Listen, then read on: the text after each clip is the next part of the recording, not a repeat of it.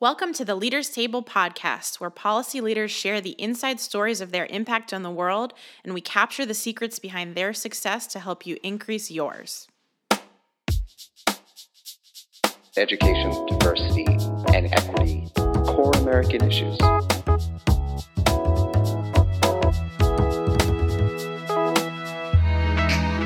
What, what are the things that I should be pushing for to inspire a movement. Let's, let's dig into that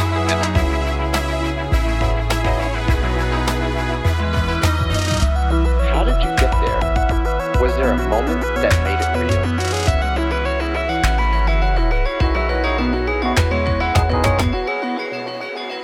I want to find a bigger vision.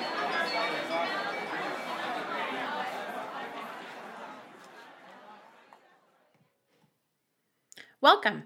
I'm your producer, Molly Stevens, and here on the Leaders Table podcast, it's our job to dissect leaders in policy and education to dig into the practices, tools, tips, and actionable strategies of their success to empower you.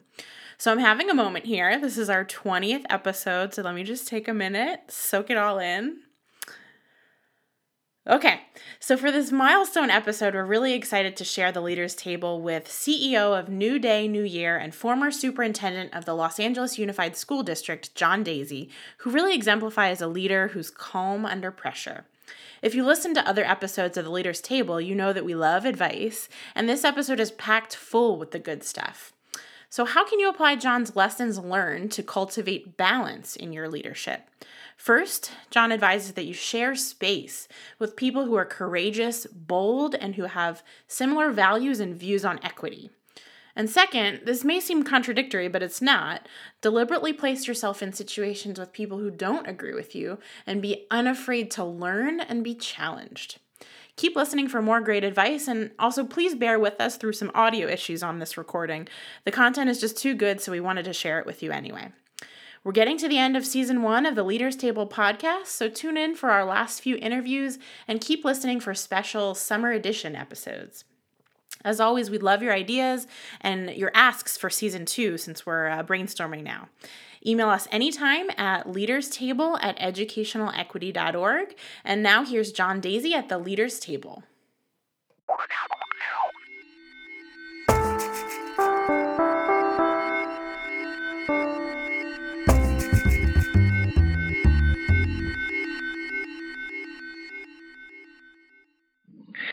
John Deasy, thank you so much for joining the Leaders Table podcast. How are you today?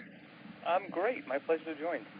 Well, it's such a pleasure to, to talk with someone uh, like you with such experience in leading education systems. I can't wait to talk with you a little bit about what you're doing today to end the school to prison pipeline. But just for, for background for uh, for our listeners. Uh, you began your career as an assistant principal and a dean of students. Uh, you've also served as a superintendent or deputy superintendent for the Santa Monica Malibu Unified, uh, Unified School District, uh, the Prince George's County Public Schools in Maryland, and of course the Los Angeles Unified School District. Correct. So today you are the CEO of your own, uh, your new nonprofit called New Day, New Year. Talk to us a little bit about that. This is an organization that, for the next uh, decade or so of my life, um, uh, is going to be dedicated uh, really around the issue of uh, criminal justice um, and justice reform for young people, 12 to 24.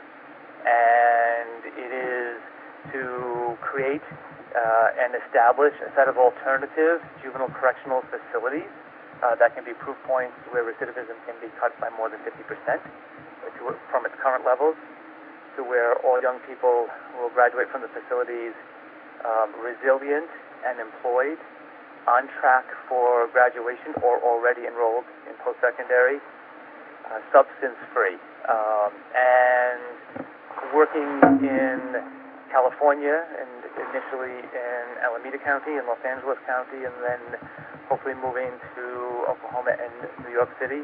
Um, it is really an organization that's designed to think very differently about correctional practices um, and the correctional issues um, so that they can be about really true justice and consequence and redemption, um, and that is what we're doing at the moment. And it's actually going amazingly well, um, and it's moving very quickly. It's wonderful to hear. What What do you think is out? What do you think that schools could be doing better or differently, in addition to the things that you just talked about, to to end the, the school to prison pipeline? If you were to name like the the top two or three issues that you just wish every school superintendent were to take up around the country, what are, what are those? So I think many are really focusing on this, and it's just being more and more courageous and bold around the issues. Um, and they're usually issues of access and equity, um, and building agency in young people and their voice and their parents. So being really mindful about what classes young people are in, who is teaching those, and are they of high rigor, and the expectations uh, for our young people uh, about having access to the most rigorous courses.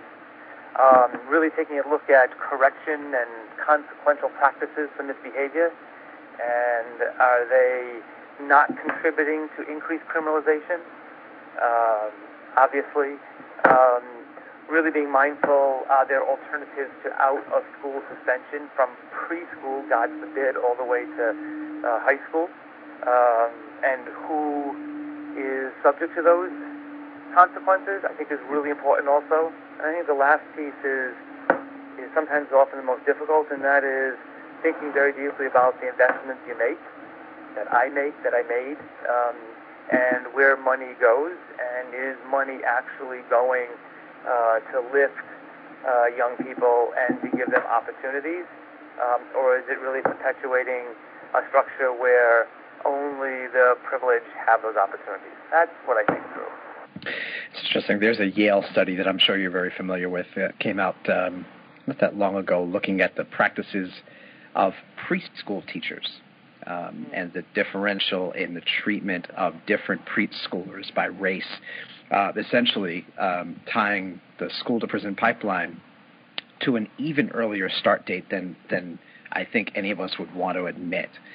Do you? How do you, though, as a school leader, as a systems leader, um, set in place any real system for uh, for pointing out that differential for for getting teachers and school leaders to think differently, or even just to be aware of of the way that that practices differentiate by race or by class? I think there's a couple of pieces to answer that question. I think one is I think most people are aware that this feels terrible and makes us all very very uncomfortable. Um, and I think, in by and large, most people, uh, teachers, are wanting solutions, um, which leads me to the question and the point of investment in um, school districts being able to handle adverse childhood experiences. A lot, so much of that carried out into the classroom. Mm-hmm. Um, we are the last intact social institution pretty much in this country. A great deal is placed on our shoulders. Uh, we can't do everything, but um, I don't really know very many people who support the expulsion of a four-year-old, um, five, six, seven. I could go on. And yet it um, happens. But it happens, and I think it happens, you know, by and large because there aren't alternative supports. And so uh, I think that's one piece of it. Uh, really uh, investing in that so that teachers can have options, administrators can have options. Um, I think the second thing is to be really public about the data, uh, and that is sending a student home from public education on the public dollar uh, is not something, um, not a data point that is private. It's public just like the system. And monthly, really digging into who is being put out of the system at our own will and why and what are we doing about that. Um, and I think a third piece is when and if those types of consequences are necessary, and I hope that they're uh, rare, um, what does reentry look like? And how do we not, uh, how do we carefully help not seeing a repeat of that type of behavior? Those three things usually can be most helpful. Sure. I can t- uh, tell you from my own life and, um, and from friends that we, uh, throughout growing up, I you know went to the New York City public schools. I grew up in New York City, we're very um, conscious of sending people to jail, but we hardly ever think about what happens to folks on the way out. And I've I've Yeah. seen a personal It's so important to link those two. yeah, I have personal examples in my own life of of people who were offered a different path and truly uh, uh, changed their life, truly uh, dedicated the rest of their lives to being productive, being fully integrated members of society, and it was all about choices. I hear that so exactly and so frequently from young people who are currently um, incarcerated, uh, want to do well, want so much to do better, and really look to the system for help, meaning the public school system around that, um, and really want more demanded of them. Um, so if we want less and less misbehavior or mischievous behavior in the classroom, then we want more and more engaged, rigorous instruction, uh, which means that we have to be disposed to believing that young people can handle it um, when we, I see amazing teachers uh, both scaffolding good instruction and making it as rigorous and as meaningful as one would see in quote honors classes. Absolutely. You know, we interviewed Ryan Smith, the executive director of the Education Trust West, for this co- podcast, and he talked about the the confluence of the awareness that the Black Lives Matter movement and the Black Li- Black Minds Matter movement have brought to these issues facing education, juvenile justice, um, and changing the way that the systems um, serve students of color. I wonder, it, it makes me want to ask about how you're thinking about the role of this youth-driven movement uh, in other communities around the country, other other advocates, um, and how they play into your vision for, for New Day, New Year, um, how you'll you'll think to engage so, those folks, and, and and how how did we create an ecosystem for change more broadly? I, I think I think what your question um, speaks directly to uh, a compelling mission that we have to undertake, and that is we have many uh, individuals and organizations trying to do similar and important work um, and raising these issues. And if we, and I can participate in any way in helping create a collective, I think that's going to be very, very powerful. You know, 20, 24 or 5 years ago, uh, a collective began around, you know, school and education reform. A great deal occurred from that. Um, and a lot of opportunities came to bear that we hadn't seen before. Uh, that's almost exactly what we need at the moment um, around uh, criminal justice uh, reform. So that true justice and true consequences are uh, effective uh, dealing with um, serious missteps um, and um, are geared towards not repeating that and giving folks opportunities so that their only avenue isn't uh, recidivism. Um, so I think that's one piece to this. Um, I think the other part is it's, I think personally for me, it's okay to be challenged by thought and to be deeply challenged by assertions that come from other sectors. And as a white man and a white man of invisible privilege, listening pretty deeply to the messages um, from Black Lives and Black Minds Matter. And squaring up with what I have either unconsciously been complicit in um, and how do I grow myself around that. That discomfort is incredibly important um, because I think it will lead to collective trust and growth um, in the work that we're doing. Um, and then lastly, um, I, I think the, the policy frameworks and the policy world um, are a little bit in flux at the moment. So we're moving into ESSA. We're trying to understand what it means when pretty much the locus of energy and um, center of gravity, if you will, shifts to state. Um, how does that happen so that we don't get 50 now, again, different versions of, quote, good and rigor? Um, but we are very much customized to conditions that uh, do look differently and aren't nationally universal. Uh, I think that's going to be a very important uh, time in the next couple of years around that. Yeah, we would hope so as well. Um, I do want to dig in a little bit on, on your thoughts on around ESSA, around the SSA, and what it means for the states, and whether you are um, what you're optimistic about, and what um, what scares you or worries you about the the state's imp- implementation of the new law. Yeah, so I'm optimistic about a number of issues. I, I, let me just start there. One is I'm optimistic um, that by and large, funding, while we always need more, uh, remains steady and committed. Um, I'm optimistic that by and large we are uh, still remaining accountable to our lowest performing schools and what we need and must do about that, and youth who I think still not uh, seeing the success we want and, and our obligation to do something about them. I think that's very optimistic.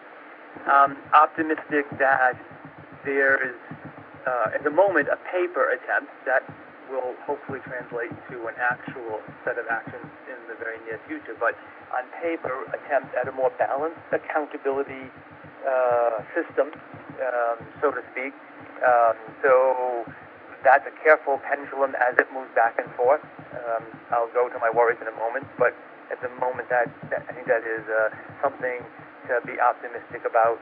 Um, and then lastly, um, I'm optimistic uh, that uh, voices um, continue um, to be heard, and I mean those of our teaching force, and those of our administrative force, and those of our youth. Uh, that that both representational and direct voice, excuse me, is is and continues to be a very strong piece of that. So those things give me great optimism. Um, I think that uh, a movement towards state center of gravity it is both optimistic and worrisome. It's optimistic to me because it uh, acknowledges that there are differences. There are differences in the Intermountain West to the Gulf Coast, and I could go on and give you a whole host of other ones.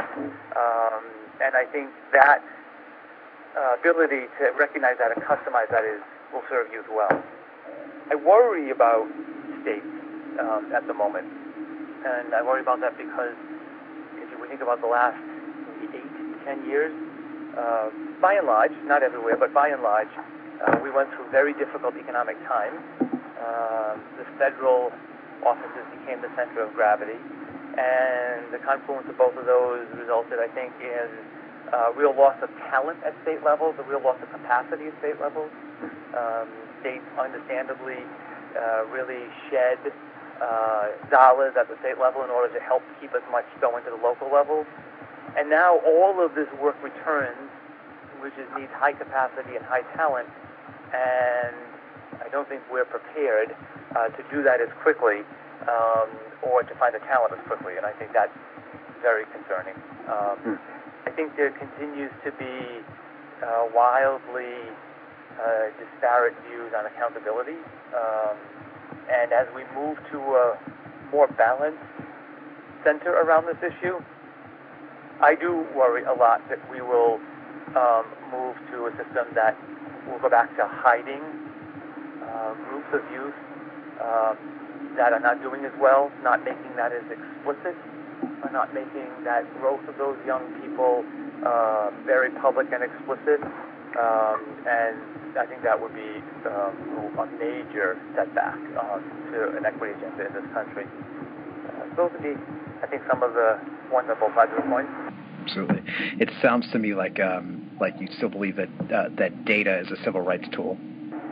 I believe that data is a tool um, or a tool for equity. Period. Um, and as a toolkit around that, um, I think we've been able to advance uh, civil rights issues quicker when we pay attention um, to data, just like um, I just pointed out. And if we're going to pay less attention, or in my opinion, most unfortunately, a policy directed less attention, I think that would be quite bad. Mm-hmm. So I'd like to spend a few minutes. Uh, I want to talk about different aspects of your career and kind of pull out some of the things that have helped you to prepare for leadership and and and to drive change. Um, so first, thinking about how you. I'm wondering if you always thought that you would be a superintendent, and uh, and if the answer is yes, how did you get there? Uh, uh, the answer is no. Um, I always thought I would be a teacher and a principal. Um, I loved being a high school. I thought it was one of the most amazing jobs I've ever had. Um, it's a lonely job, but it's a completely amazing job. And I, I think that's where I thought. So I really prepared myself, I think, to be a principal. Um, when I became the superintendent for the first time, what I saw was two two things which kept me doing it. One was the scale of impact in the lives of young people, and the ability to really um, affect um, outcomes for all groups of students. And that kept me doing that. Very difficult work. Uh, I, I, don't even know where to begin to tell you how difficult it is um, in terms of doing that work. But the upside of any of the struggle of that work, is it has a huge impact on the lives of young people. And that kind of contribution um, is, is very satisfying. How does a how does one though prepare for leadership in a huge system like in LA or like a PG County and actually use that power, that authority, that opportunity to to drive change. My understanding is that uh, that systems don't change easily, and they they never uh, simply follow the direction of a of a superintendent. I think answer excuse me, those two statements are true. Um, so I think uh, for me, I, uh, that preparation has been a, uh, multiple parts. One part is you got to know yourself. You have to know yourself very well. Um, you have to know the leader you are. You have to know what you believe in. You have to understand your value set. You have to understand um, what uh, equity means for you, and I think you have to understand um, the risk calculus that you intend to exert to help lead uh, outcomes. Where in many cases, no matter what you do, there's almost nothing you do where uh, either some people are pleased about that or some people are very displeased about that. Um, criticism is rampant. Some of it helpful, most of it not. Um, and you've got to be able to be really centered um, in your work and your belief system. So I think that is one. That develops over time, kind of knowing who you are and how you act and what you believe in and, and um, how you're you're going to behave um, around that. Um, you, and I think consistency is really important. If you say uh, one thing uh, versus another versus another versus another in all different portions of your community, it's going to be very authentic very, very quickly. How do you cultivate that centeredness? I mean, that, that sounds to me like like mindfulness in some way. What what are the things that you would do uh, to to keep yourself there, or to, to remain centered, or pursue centeredness? Um, yeah, um, actually, some of those are, are very deliberate. Um, one is um, uh, be uh, around people who are courageous and who are bold and who hold similar value sets. That, that's very important. And while this seems contradictory, it's really not. And that is deliberately place yourself in situations with people who don't agree with you. And specifically place yourself in situations where people are demanding more of you than you feel you can give. Um, let yourself wear the burden of um, institutional racism, uh, long-standing disservice, um, uh, bias. Um, let yourself sit um, with those uh, and understand the impacts of those and understand um, the pain of that. I think that's really important. Um, I think you listen to youth voice first.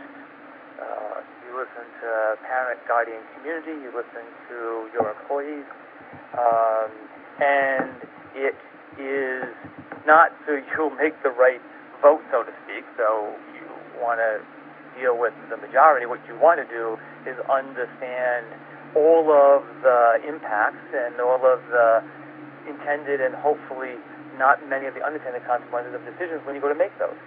Um, I, I think there are other pieces that are good at doing this stuff, and that is keep a journal, um, reflect, um, read a great deal, read stuff you stuff, read uh, articles and read commentary and read research uh, that you agree with and that you disagree with. Um, keeps you balanced. Uh, I think those are parts of the way that you do that.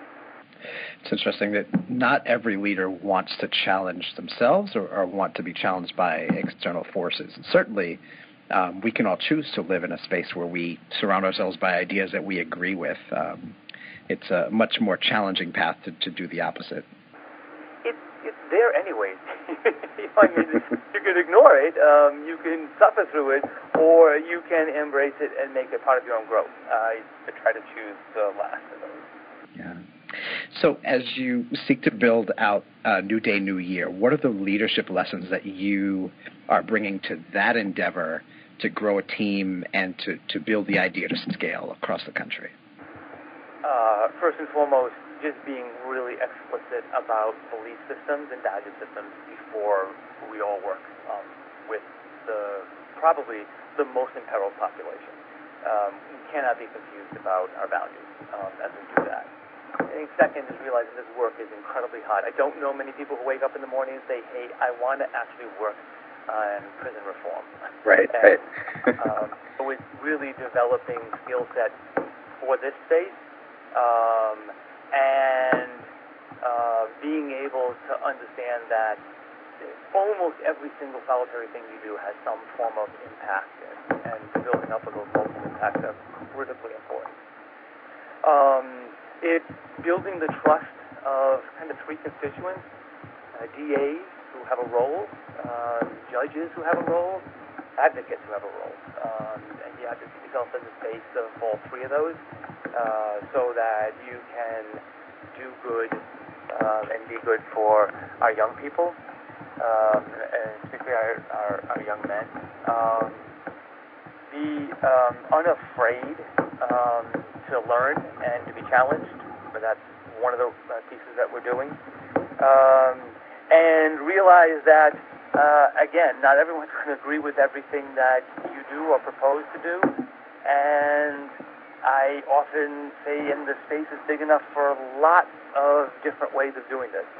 Come join.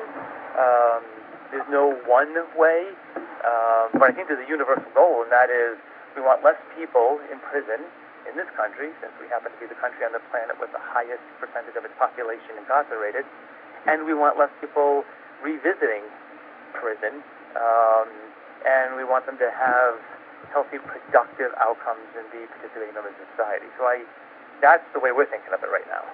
Absolutely. How will you do some of that work in empowering? um, empowering communities to be their own voices. I think particularly about you know a John Deasy leading a movement for um, for reform or for, for justice, but also making sure that John Deasy is a an empowering um, force for African American and Latino uh, advocates themselves to also lead the movement. How how would you do that? See, see, um, I think uh, the way we approach that is to realize that we are in service to long-term uh, community stability, growth, and prosperity, mm-hmm. and long-term individuals' rights and productivity.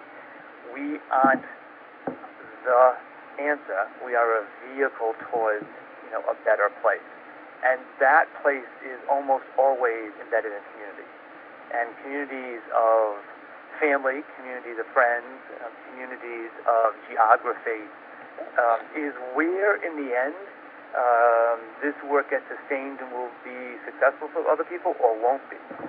And so your point is, I think, spot on, and that is, it is about being in service of empowerment. Um, there's economic empowerment, there's self-efficacy empowerment, uh, there's voice and actualization empowerment. It's not just a simple word, obviously. And what that means when it sits inside of a community. Mm-hmm. Um, if, if there are large numbers of young people who can't get a job because of a fel- former felony conviction or who don't have uh, meaningful pathways to legitimate sustained employment and stable housing and stable food and health care, Um, that's not going to be solved by the best uh, programs inside an institution. Right. It's going to be solved by having a person come out um, ready to access those, which means this is as much about working with communities as it is working, quote, inside the system. And that requires Absolutely. partnership. And those Absolutely. partnerships are a, a, a, kind of a web of support, things like the Anti-Recidivism Coalition, things like the ability for um, uh, city and, and uh, county and, and community-wide transportation so that people can maintain employment and maintain themselves in, in post-secondary education. Um, healthcare obviously is, is a huge piece. We do a segment of service, but we rely on building a web of support. That's how we're thinking about it. Absolutely. John, if you could give um, advice to your 22 year old self, what would you advise you? I'm laughing. Um, put a little bit more space between each of my children uh, when they were born. That would have been one piece of advice. Because college bills are deadly. Um, uh, be a more present dad when those young people are born. Seeing thousands of kids in the system is good. If it's done at the uh, at the um, at the opportunity of not being as present a dad, that's not so good. Uh, that is definitely a piece of advice. Um, I think um, career advice would be um, don't be afraid to learn. Uh, don't be afraid to say you don't know what you don't know. Um, there's tremendous uh, relationship building and letting another teach you something. Um, and uh, just be really fearless and courageous for those who are just so disturbed. I, I think that would be the piece of advice. And what does the first, let's say, three hours of your day look like? Walk walk me through from waking up in the morning still about the same as it always has been. It gets very, very, very early. Um, At what time? uh, about 3.30. I do some athletic uh, piece. Sometimes it's running. Um, uh, sometimes it's biking. Um, maintain as, health, as much health as I possibly can. Uh, then it, it's, uh, it's a reading and writing period of time. That's a little bit different than uh, before. That's been a real opportunity um, in my new work then it's communications, and then it's starting really calls because um, this is a, a nationwide effort. So people are wide awake on the East Coast, uh, even though we're allegedly asleep on the West Coast. Um, Everyone but you. yeah, and then and National Public Radio, they're always up. Um, and uh, and then I think it's then it's, it's getting about the work. Um, evenings are really still around visitation and community and individual. Um, particularly in the new space, um, that's a that's a great opportunity. Um, yeah, my children, you know, I'm very blessed. They're very healthy. They're grown. So this has been a, a uniquely beautiful time about spending more time with uh, my amazing wife, and so that's been um, a nice part of our evening. And then it's um, closing by um, writing and emailing, and usually asleep by 11. Wow. And is there a, a piece of technology or a practice or technique that you that you use to keep it all together that you just could not live without? Um, it could be an app or a program or. I don't know the answer to that. Um, I never thought about that. I, I, I don't. I use something. Uh, probably not. Probably using a whole host of items. Um, but uh, I mean, I think I think, you know, smart mobile device is pretty critical. Um, I do and always have tried to model um, near instantaneous response to being responsive, so that has been hugely helpful. And do you uh, do you chunk so that's interesting. Near instantaneous response is, uh, is kind of the opposite of, of what the productivity gurus talk about, uh, where they say, well, you should chunk email and, and you know pick one time per hour every two hours where you reply to all of your emails. Have you have you just found that instantaneous response is the, the better way to get your agenda done when you're paying yeah. attention to email? Yeah. Yeah, it, it really is. I mean, if there's going to be an opportunity, an immediate opportunity, uh, to really consider, uh, for example, the admission of uh, a new young person into New Day, New Year from current prison, I'm not going to wait around to chunk that. Um, is an opportunity for a piece of facility or to meet with someone who wants to invest in New Day, New Year. I'm not going to actually bucket that. Um, and then I think there's just the courtesy of being as responsive as possible. Even if it means I can get to this late this afternoon, uh, I just the person had enough energy to communicate, then I have always said I need the same energy to respond. Yeah, remarkable. It's also remarkable to know that you start your day at 3:30 a.m. It is kind of like you give yourself uh, double the amount of hours in the day, which I, I think is just magical. Um, yes, it can be uh, not always appreciated on the family front, but that's okay. Right. John, thank you so much. I so enjoyed this and really appreciate you joining the Leaders Table podcast. We hope that we can uh, have yeah. for, uh, some more conversations with you. So I thought you were going to ask me one more question. I'm, if you don't mind, I'm going to ask it myself so I can respond sure. Sure. And what would I say to young people who are considering um, the superintendent? I would say do it as fast as you can. We need diverse, uh, new, uh, and growing leadership in this field desperately. Um, don't wait. Um, you will always get wise if you're open to learning, uh, but we really need folks. Um, and so I think those who are hesitant, I would hope the message would be less hesitancy um, and just move on it. Absolutely. Any recommendations for uh, for um, good resources, guidance, pathways into that leadership? Uh, number one, by far and away, uh, find an amazing leader and ask that person to be your mentor and ask to shadow. Um, I mean, real, honest to goodness uh, no holds barred shadowing. Like the entire day, a couple of days, really understanding what leaders do um, is the greatest gift an experienced leader can give an aspiring leader, and is the I think it will be the greatest learning an aspiring leader can get from an experienced leader. And the rest, uh, honestly, is uh, good programs, knowledge, reading, but nothing compares to the first. Excellent. John, thank you so much for, for this, for your insights, for your wisdom, and for your generosity of time and, uh, and insights. Yeah, we pleasure. just really appreciate Great to it. talk with you. Absolutely. Great to talk with you. Yep, take care. Like this interview? Follow us on iTunes, SoundCloud, and Stitcher. You can also visit www.educationalequity.org slash leaders table for more resources to grow your impact. Tweet us your questions for future interviews at Lee underscore national. Thanks so much. Your host at the Leaders Table is Jason Llorenz. I am your producer, Molly Stevens, and thanks to John Stevens for our music and editing.